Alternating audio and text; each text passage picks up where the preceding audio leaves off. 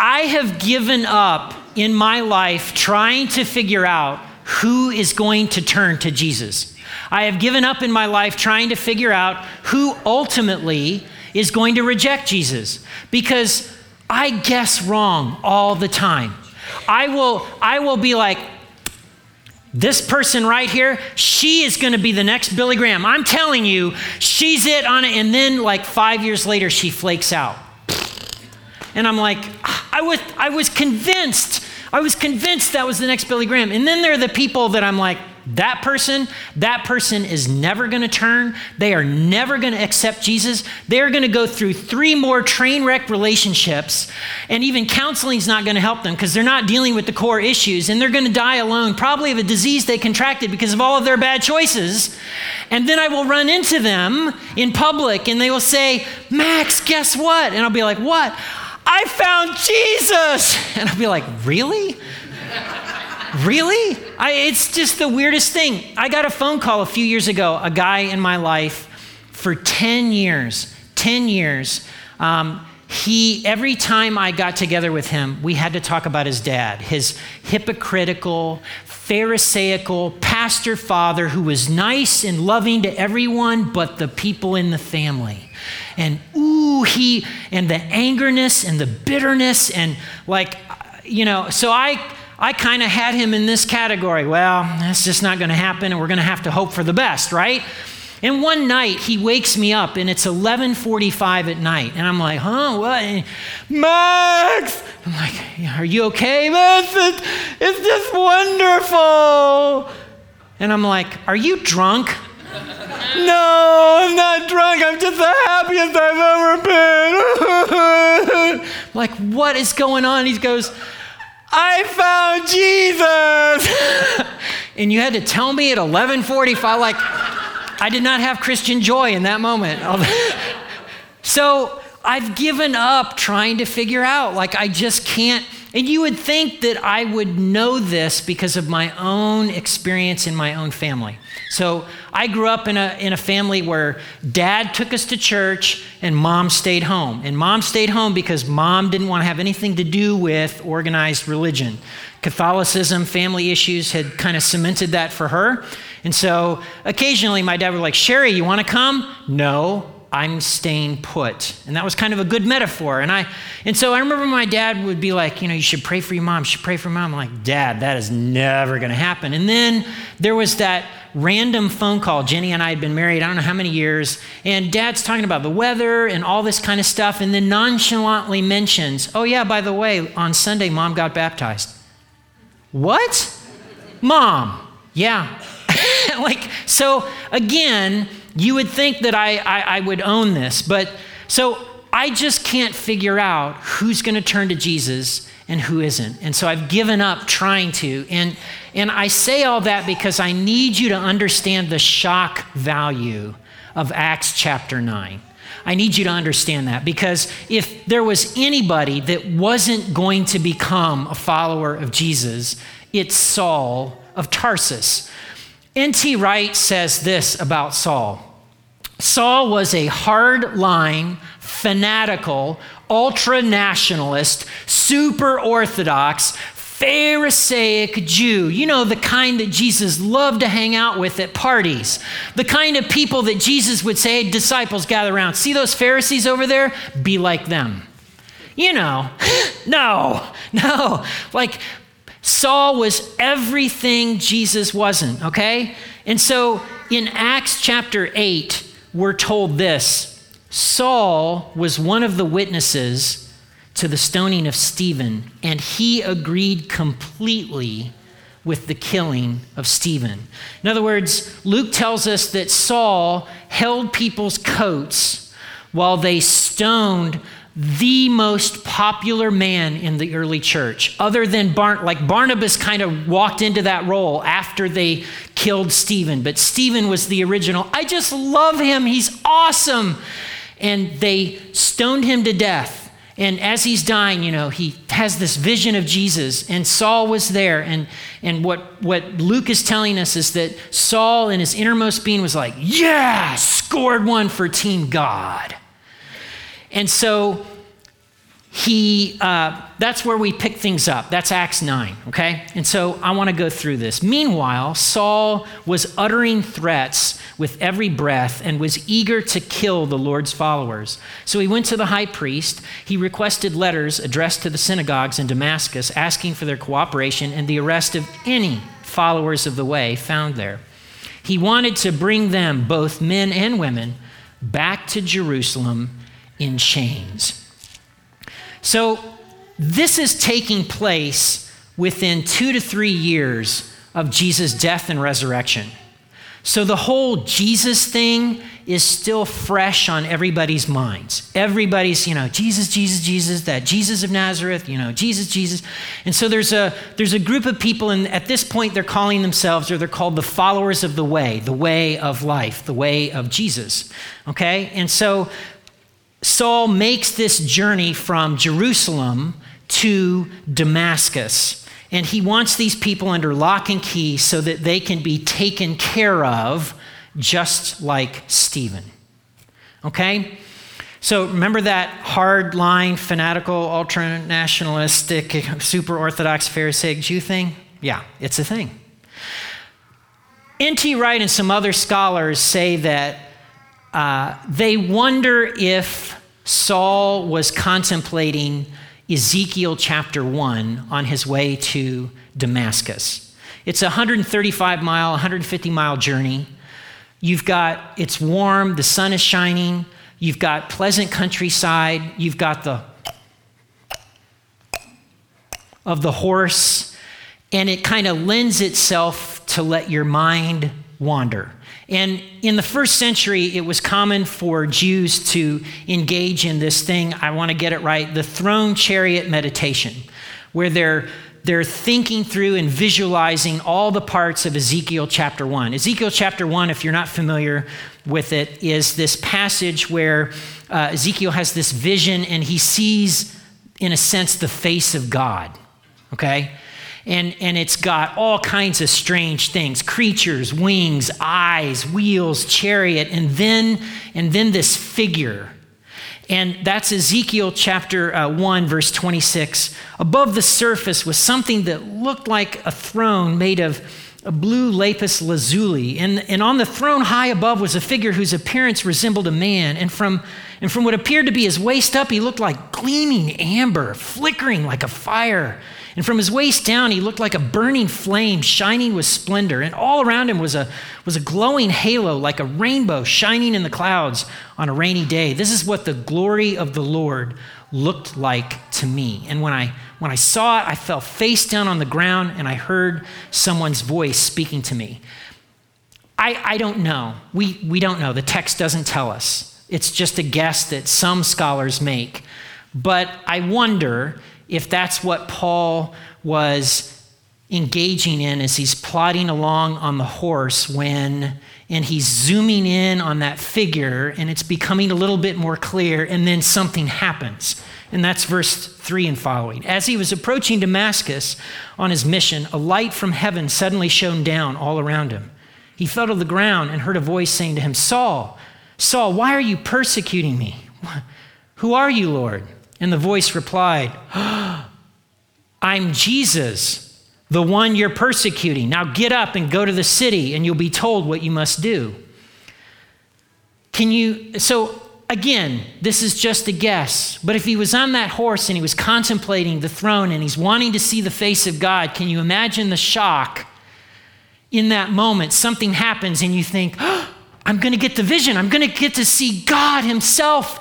Oh my goodness, I'm one of the few that's actually going to get this experience. And then it's Jesus, Jesus of Nazareth, the guy who, with the magic tricks and all the teaching, led all these people astray away from the one true God. Jesus, the one the Romans rightly crucified and died. That Jesus, whom we know clearly was not the Messiah. Jesus. Shocker, shocker, shocker. I mean, can you imagine, okay? And, and he says, I am Jesus and you're persecuting me. We in America need to pick up on this. Persecuting the followers of the way is the same thing as persecuting Jesus himself. Jesus so closely identifies with his church that he talks about it as being the head and the church being his body. Jesus so identifies with the church that in Matthew, when Jesus is saying, When you've done it to the least of these, you've done it unto me.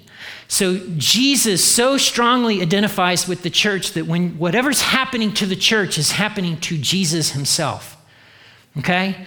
You're persecuting me. And that's verses 7 and 9. So the men with Saul stood speechless, for they heard the sound of someone's voice, but saw no one. Saul picked himself up off the ground, but when he opened his eyes, he was blind. So his companions led him by the hand to Damascus. He remained there blind for three days and did not eat or drink. This is a public event of some kind. So all of Paul's, Saul's companions, something happened. What just happened? Did you, did you see that? Did you, what just happened? So they, there was something that happened. Saul got all of the parts. He saw, he heard, Jesus spoke to him, but not everybody around him got all the parts. They just know what something just went down. What what happened? What happened? I, did I Okay? And so Saul is struck blind, and there he's taken to Damascus where he sits in the dark, blind, fasting for 3 days. Max Lucado says that he believes that what happened in that moment, in those three, three days, is that Saul looked inward. And that that was the moment, those three days blind, sitting in a dark room in Damascus, where Saul concluded, I'm the worst of sinners. I am, the abs- I am a horrible person. I am the absolute worst. And that in looking inward, realized how broken he was, right? And so, in that, again, Max Lucado says, in that moment, Saul the legalist was done for, and Paul the liberator is born. Okay? So let's keep, let's keep going. And that's verses 10 and following. Now, now there was a believer in Damascus named Ananias. The Lord spoke to him in a vision, calling, Ananias? Yes, Lord, he replied. The Lord said, Go over to Straight Street to the house of Judas. When you get there, ask for a man from Tarsus named Saul. He's praying to me right now. I've shown him a vision of a man named Ananias coming in and laying hands on him so he can see again.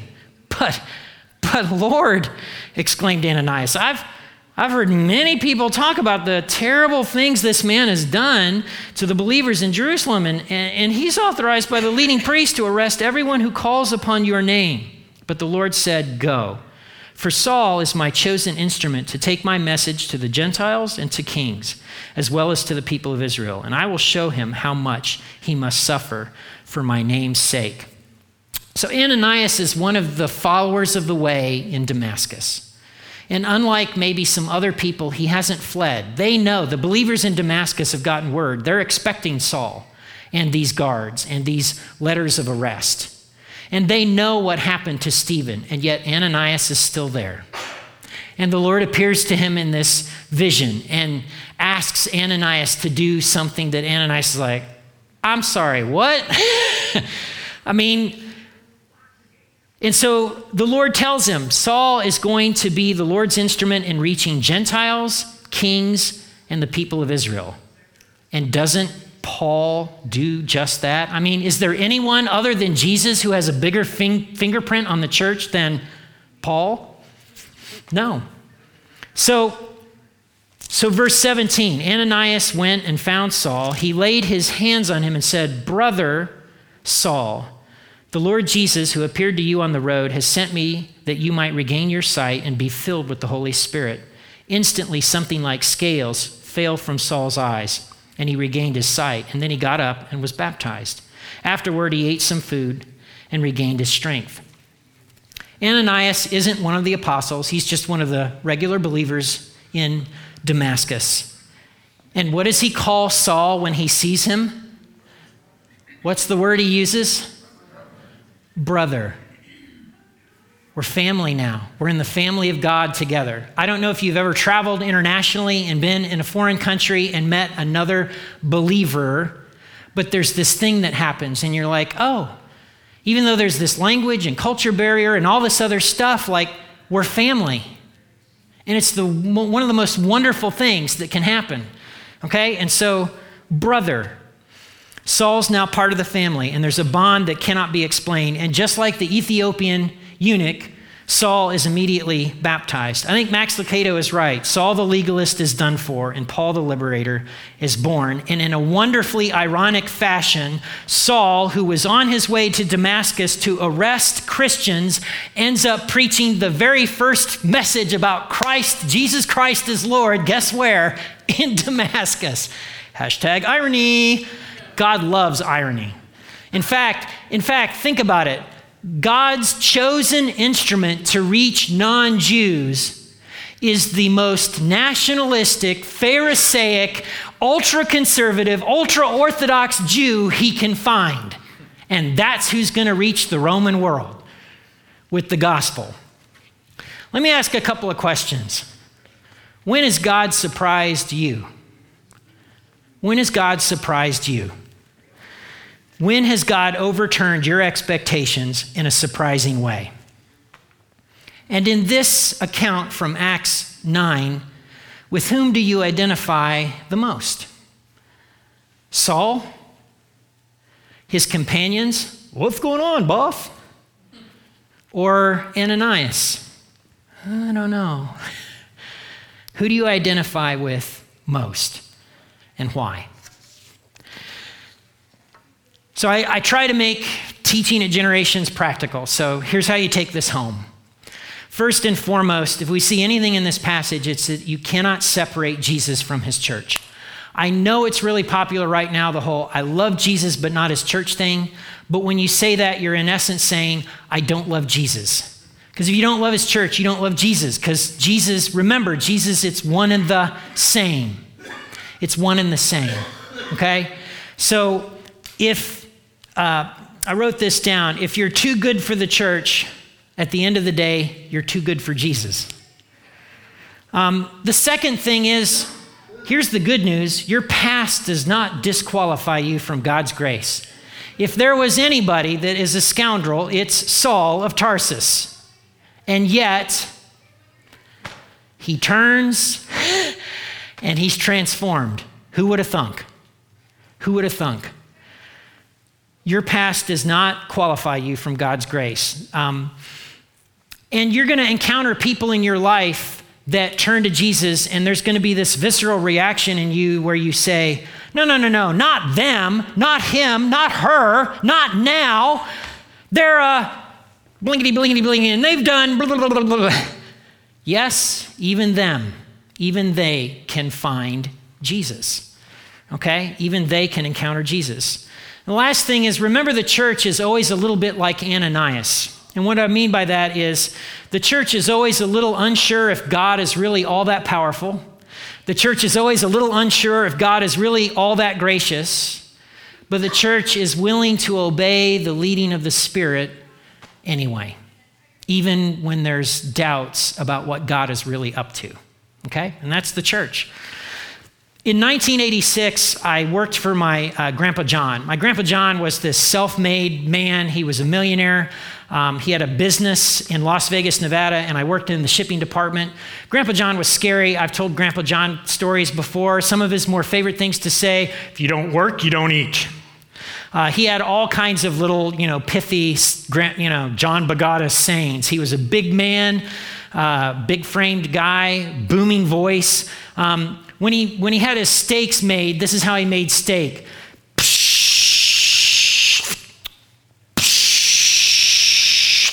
Done.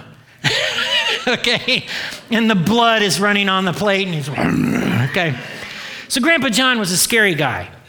And and I, I, every day worked in the shipping department, would come, come home to the house, and one day we're watching something on the TV, and out of the blue, he says, you know, I've been, I'm going, been going to this church here in Las Vegas. That's about three blocks down the road. Victory, blah, blah, blah, blah, blah.